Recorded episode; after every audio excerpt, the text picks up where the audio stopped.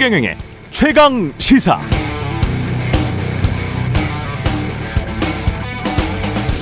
네, 지난 8일 정부는 비상경제 민생회의에서 물가를 낮추기 위해 필요한 조치들을 취했습니다. 수입 소고기, 돼지고기 관세 낮췄고요.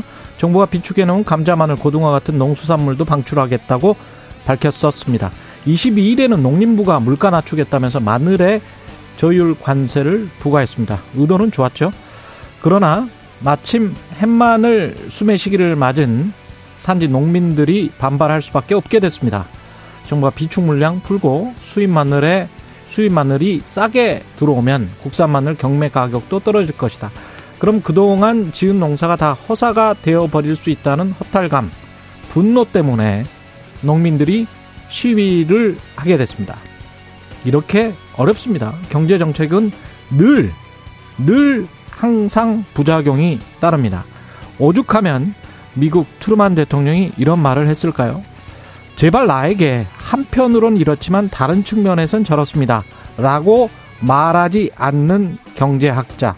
정말 단순하게 한쪽으로만 말하는 경제학자를 데려와 달라라고.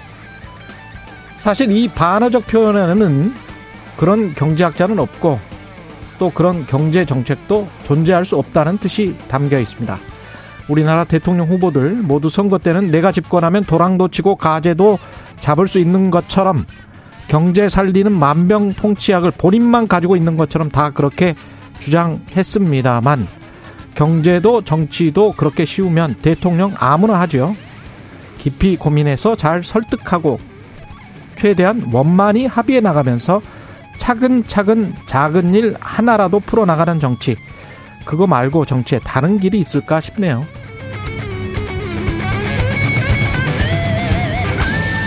네, 안녕하십니까. 7월 27일 세상에 이익이 되는 방송 최경령의 최강 시사 출발합니다. 저는 KBS 최경령 기자고요.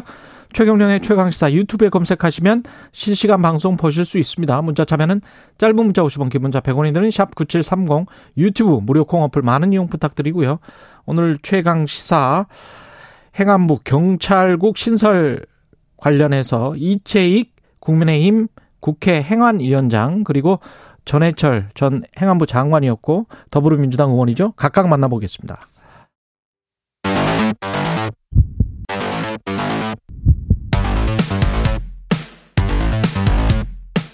오늘 아침 가장 뜨거운 뉴스 뉴스 언박싱 네, 뉴스 언박싱 시작합니다. 민동기 기자, 김민아 시사평론가 나와 있습니다. 안녕하십니까? 안녕하세요. 경찰국을 신설하기로 국무회의에서 통과가 됐습니다. 아, 행안부의 경찰국을 신설하고요. 경찰 인력 13명을 증원하는 게 핵심입니다. 통상 40일 정도 입법 예고 기간을 거치는데 4일로 줄인 속도전으로 처리를 했고요. 다음 달 2일 공포 시행이 될 예정입니다. 경찰들의 반발은 굉장히 조직 전체를 확산을 하고 있는데 30일로 예정된 경찰 경감 경위급 회의가 경찰 전체 구성원을 대상으로 하는 14만 전체 경찰 회의로 일단 확대가 될 것으로 보이고요. 갈등이 더 격화될 것으로 일단 예상이 되고 있습니다. 근데 윤석열 대통령이 또 어제 강경한 메시지를 냈거든요. 정부가 추진하는 정책, 조직 개편안에 집단적으로 반발한다는 것이 중대한 국가의 기강문란이 될 수 있다라고 경고를 했습니다.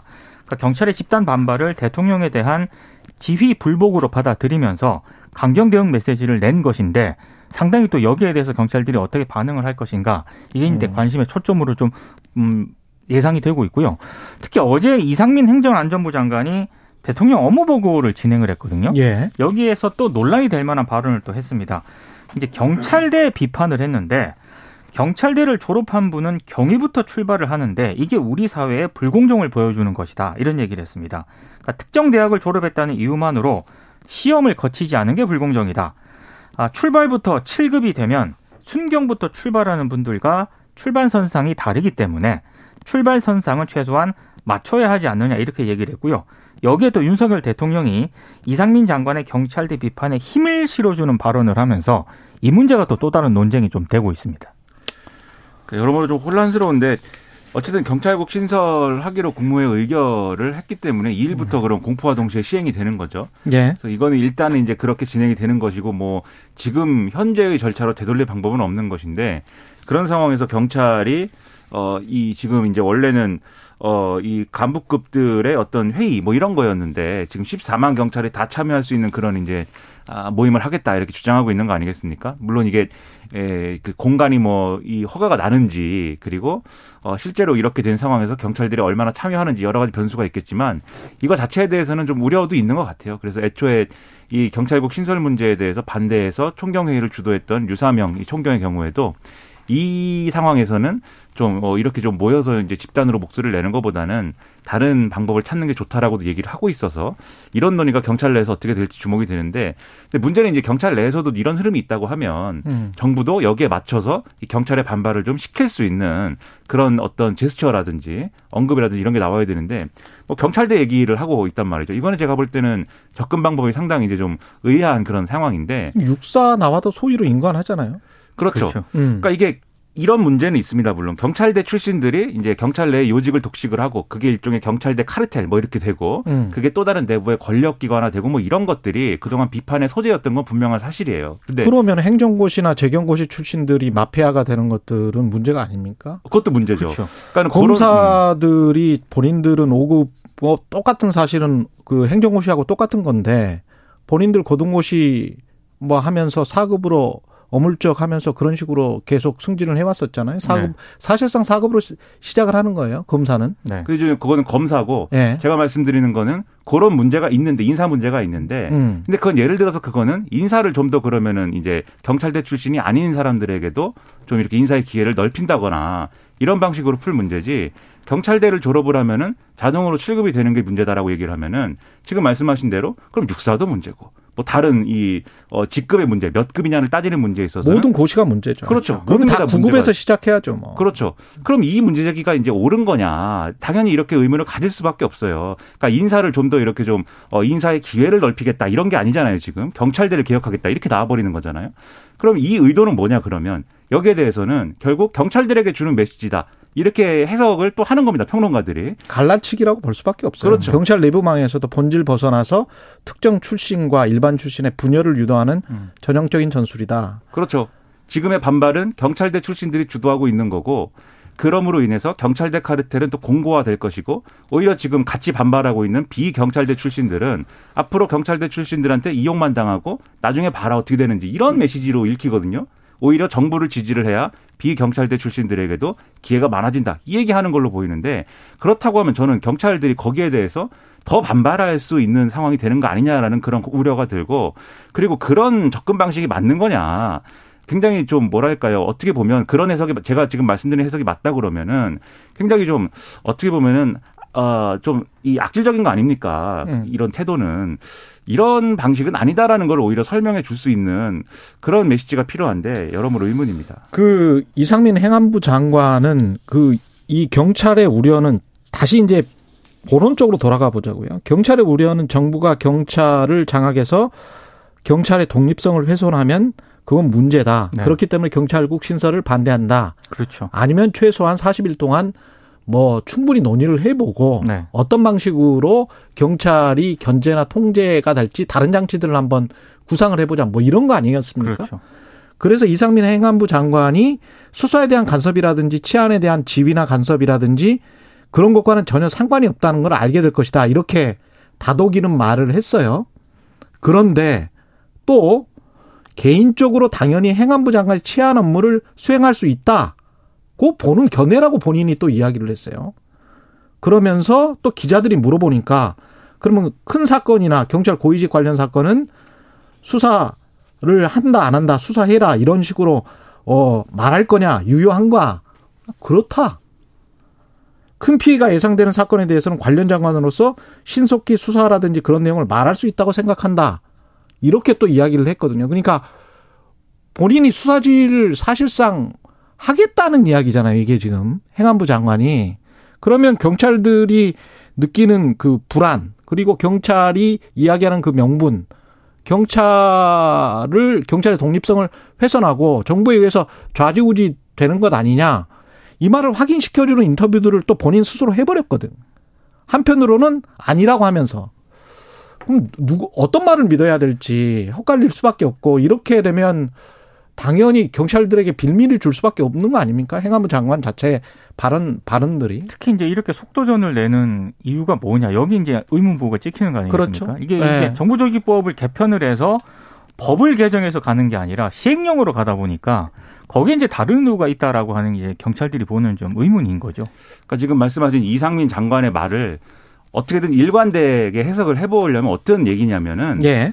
어 치안 일반적인 치안 사무에 대해서 행안부 장관의 권한이 있기 때문에 행사하겠다라는 얘기인 거죠. 그렇죠. 그런데 경찰국을 신설하는 것은 그 권한을 행사하는 것과는 관계가 없다. 이 얘기인 겁니다. 그러니까 그런 권한 행사하더라도 경찰국을 통해서 하지 않는다. 이런 얘기인데 그게 이, 이 경찰국 설치에 대해서 문제 제기를 하는 사람들의 입장에서 보면은 음. 별로 설명이 잘 되는 방식이 아니에요. 장관이 그렇게 할 건데 경찰국을 통해서 안 하겠다라는 게 무슨 의미가 있습니까? 그게 할 거다라는 게 중요한 거지. 그리고 그 할 거다라는 의지가 경찰국 설치를 통해서 더 확고해진다는 게 문제지. 음. 오늘 언론들이 쭉 이제 이 문제에 대해서 접근을 하고 있는 걸 보면은 조선일보나 중앙일보나 이런 신문들은 경찰대 출신들의 내부의 독식이 심각하고 지금 상황도 경찰대 출신들이 이렇게 뭐 주도하고 있다. 뭐 이런 식으로 이제 기사를 쭉 썼는데 동아일보의 경우에는 좀 표정이 달랐어요. 동아일보 예를 들면은 뭐 논설형 글을 보면은 음. 다른 나라들의 제도하고도 비교를 해놨는데 예를 들면 영국, 일본, 미국 이런 다른 나라들 선진국들의 어떤 제도를 딱 보면은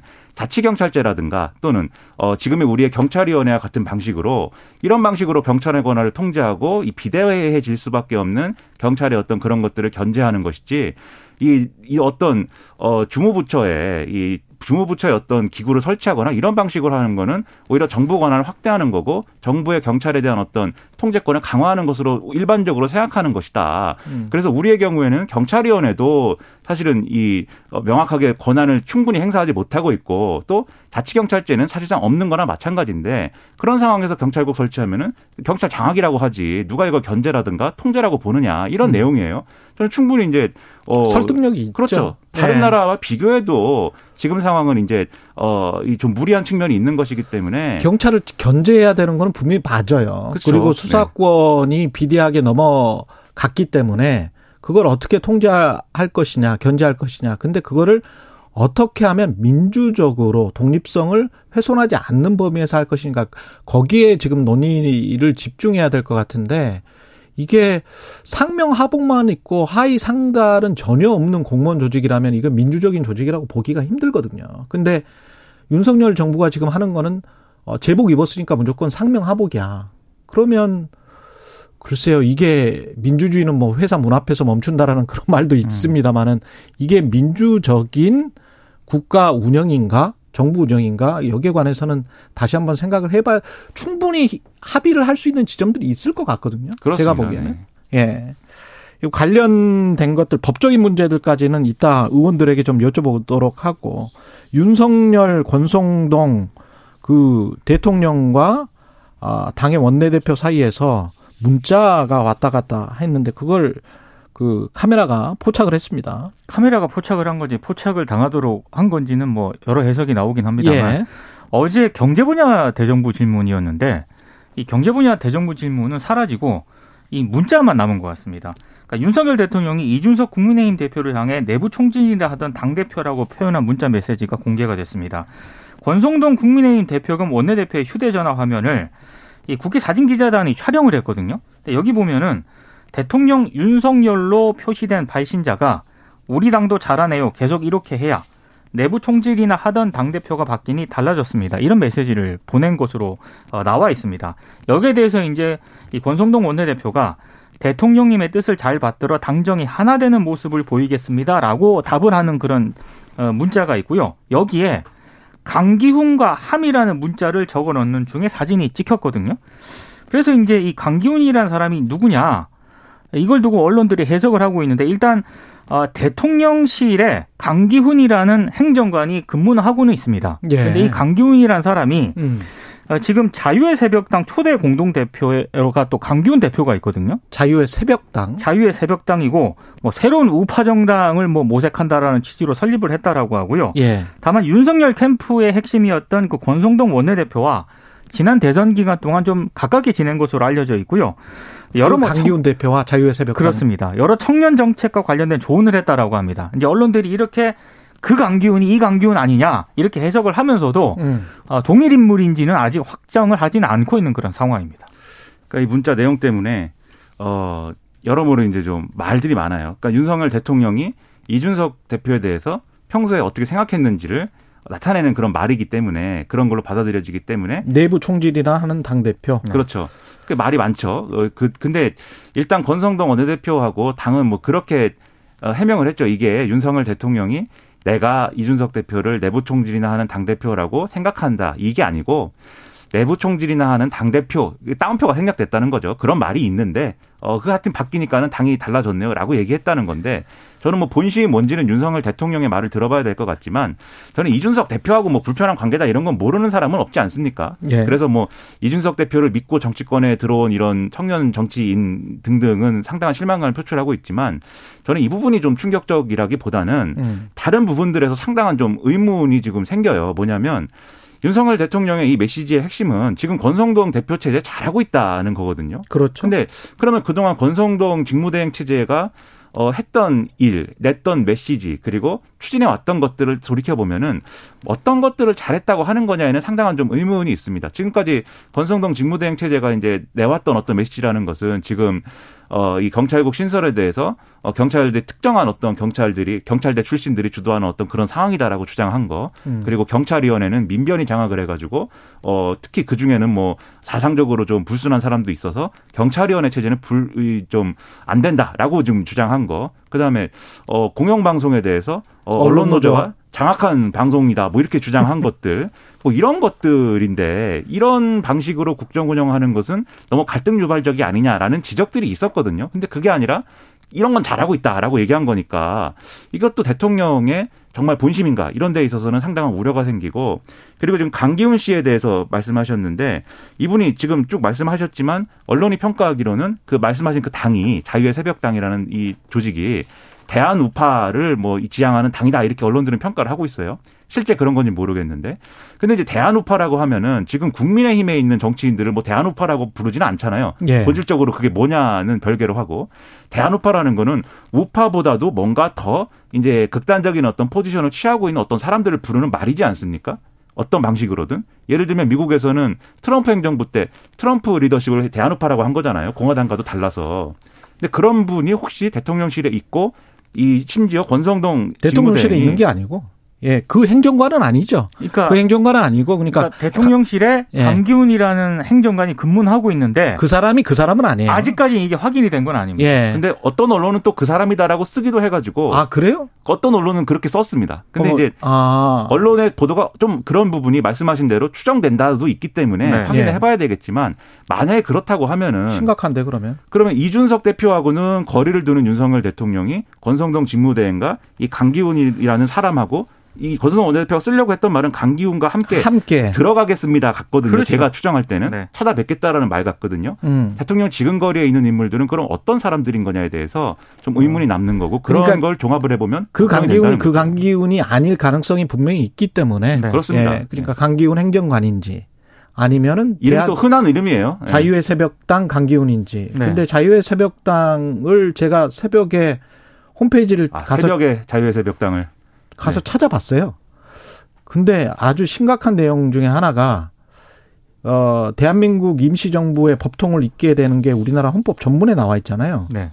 그걸 부정하고 있더라고요.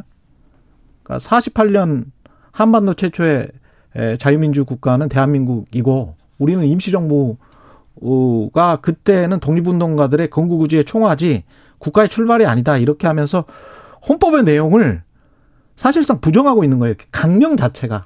그러니까 그게 이른바 뉴라이트라고 하는 분들의 주장인데 그렇죠. 그게 이제 당의 강령으로 이게 사실 역사적으로 하면. 보면 박정희 전 대통령이 이 임시정부의 법통을 빼버리고 3.1운동과 유신 때, 유신헌법 만들 때 네. 3.1운동과 5.16 혁명 정치를 거의 다 넣어버렸거든요. 네. 그러면서 전두환 때 또 3.1운동만 남고 그러면서 이제 군부 쿠데타 정권들이 이런 식으로 가져갔던 거예요. 그리고 이제 민주화 이후에 그 대한민국 임시정부의 법통이 초기에 초기에 만들어졌던 그 법통이 그대로 이어진 거거든요. 그래서 임시정부의 법통을 이거를 인정을 지금 헌법 전문에 나와 있는 거를 인정을 안 하는 식의 이런 강령이 있는 거를 보고 깜짝 놀랐고 그 강기훈이 이 강기훈이 아니기를 정말 바랍니다. 이런 뭐 이런 생각 충분히 가질 수는 있는데 그게 그 집권 여당의 원내대표도 같은 생각이 아니기를 바라고요. 그러니까 대통령실이 정확하게 예. 해명을 하는 게 필요하고요. 만약에 음. 동일 인물이라면 어 이게 이제 또 연상이 되는 거 아니겠습니까? 그렇죠. 극우 유튜버 친누나 그렇죠. 사표 네. 냈고 그렇죠. 여러 가지 사적 채용 논란 또 불거졌었던 그런 것들과 이제 오버랩이 되면서 지금 대통령실이 지금 제대로 된 뭐 이런 상황인 거냐는 의문을 가지게 되는 거죠. 이런 생각은 조금 받아들이기가 일반적으로 받아들이기는 힘들다고 봅니다. 뭐 사상의 자유는 있으니까 어떤 생각을 가지시든 상관은 없지만 그리고 저는 문자 중에서 가장 충격적이었던 거는 내부 총질이나 하는 당 대표가 아니고 그 뒤에 대통령님의 뜻을 잘 받들어. 아, 그렇죠. 네. 네. 이게 정말 충격적이었어요. 권순동 원내대표의 답이죠, 그게. 음. 이거는 만약 이렇게 생각해 보세요. 미국의 대통령제를 우리가 지금 가지고 있는 거라고 하잖아요. 근데 미국 공화당의 원내 대표가 미국의 대통령에게 공화당 대통령에게 대통령님의 뜻을 잘 받들어 우리가 뭐뭐를 하겠다. 이건 민주적인 게 아니에요. 당정이 일체가 되도록 하겠다라고 썼습니다. 권성동 네. 원내대표는. 이거는 스스로 국민의힘의 중진 의원들 권성동 대표가 방송에서 하는 말도 당이 그 지금은 이제 옛날에는 당청이라고 했잖아요. 대통령실을 어느 정도 견제하는 기능도 분명히 있다. 스스로 말을 하거든요. 집권 여당이 되면 항상 이야기를 합니다. 그리고 본인들도 말을 했어요. 근데 대통령님의 뜻을 잘 받들어서 일체가 돼서 뭐를 다 똑같이 하겠다라는 거는 이거는 정말 심각한 이야기입니다. 네.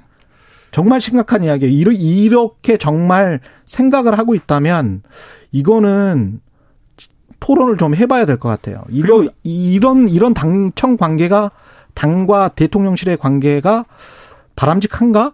그것도 음. 그거지만 음. 저는 이렇게 대통령과 나눈 문자 메시지를 이렇게 공개가 되는 것도 정상은 아닌 것 같습니다. 예. 그렇죠. 그래서 여러모로 네. 걱정스러운데 다만 이제 권성동 원내대표 입장에서는 윤석열 대통령하고 이제 개인적으로 나는 이제 문자다라고 얘기를 할 텐데 그러니까 사실은 대통령이 메시지 보냈는데 거기다 대고 우리는 대통령님을 견제합니다. 뭐 이렇게 보내기도 좀 그럴 그랬을 테니까 어. 뭐 그런 점도 한번 생각을 해볼 필요는 있는데 그렇다면 어쨌든 공개는 된 거지 않습니까? 예. 공개가 됐으면 결국 이런저런 걱정과 우려가 있을 수 있으니 음. 지금 뭐 이렇게 나눈 것에 공개된 거에 대한 유감 표명은 권순동 원내대표가 했지만 음. 이 메시지들에 담긴 내용들에 대해서 잘 설명을 하고 해명을 하는 것은 앞으로 필요해 보입니다. 예. 그리고 속보가 지금 들어와 있습니다. 14만 경찰 회의 하기로 했었던 거 있잖아요. 네. 자진 철회 했습니다. 사회적 음. 비난의 우려 때문에 회의를 처음 제안했던 김성정 경감이 자진 철회했고 경찰 내부망에 공지를 했고 법령이 국회에 통과돼서 사회적 해결 방법은 없어졌지만 국회가 어떻게 입법을 할지 그렇죠. 믿겠다. 네. 국회 입법 얘기는 아마 그런 얘기를 되게 시행령으로 한 거잖아요. 음. 그럼 지금 이제 국회법상에 이제 상위법하고 맞지 않는 시행령에 대해서는 국회가 물어볼 수 있게 돼 있습니다. 문제 제기할 수 있게 돼 있는데 지금 민주당은 그걸로 일단은 해결할 수 있는 문제다라고 첫 번째로 얘기를 하면서도 두 번째로 그걸로 해결이 안 되면 지금 국회법 개정안이 있어요. 아예 잘못된 시행령. 그러니까 상위법하고 충돌하는 시행령은 국회가 개입해 가지고 고칠 수 있도록 하는 예. 그런 개정안을 추진하겠다까지 얘기하고 있어서 그런 것에 한번 어 기대해 보는 쪽으로 아마 여론을 좀 모으자라는 취지 같은데 그건 이제 민주당의 대응에 그럼 달린 거겠죠. 권은희 의원 같은 경우 국민의힘 의원이긴 그렇습니다. 합니다만 예. 비슷한 얘기를 했거든요. 음. 그래서 아마 국회에서 굉장히 아마 치열한 논의가 좀 있을 것 같습니다. 위헌의 가능성, 정부 조직법과 관련해서 네. 이따 좀 물어볼게요. 뉴스 unboxing 민동기 기자 김민아 평론가였습니다. 고맙습니다. 고맙습니다. 고맙습니다. KBS 라디오 최경영의 최강시사 듣고 계신 지금 시각 7시 44분입니다.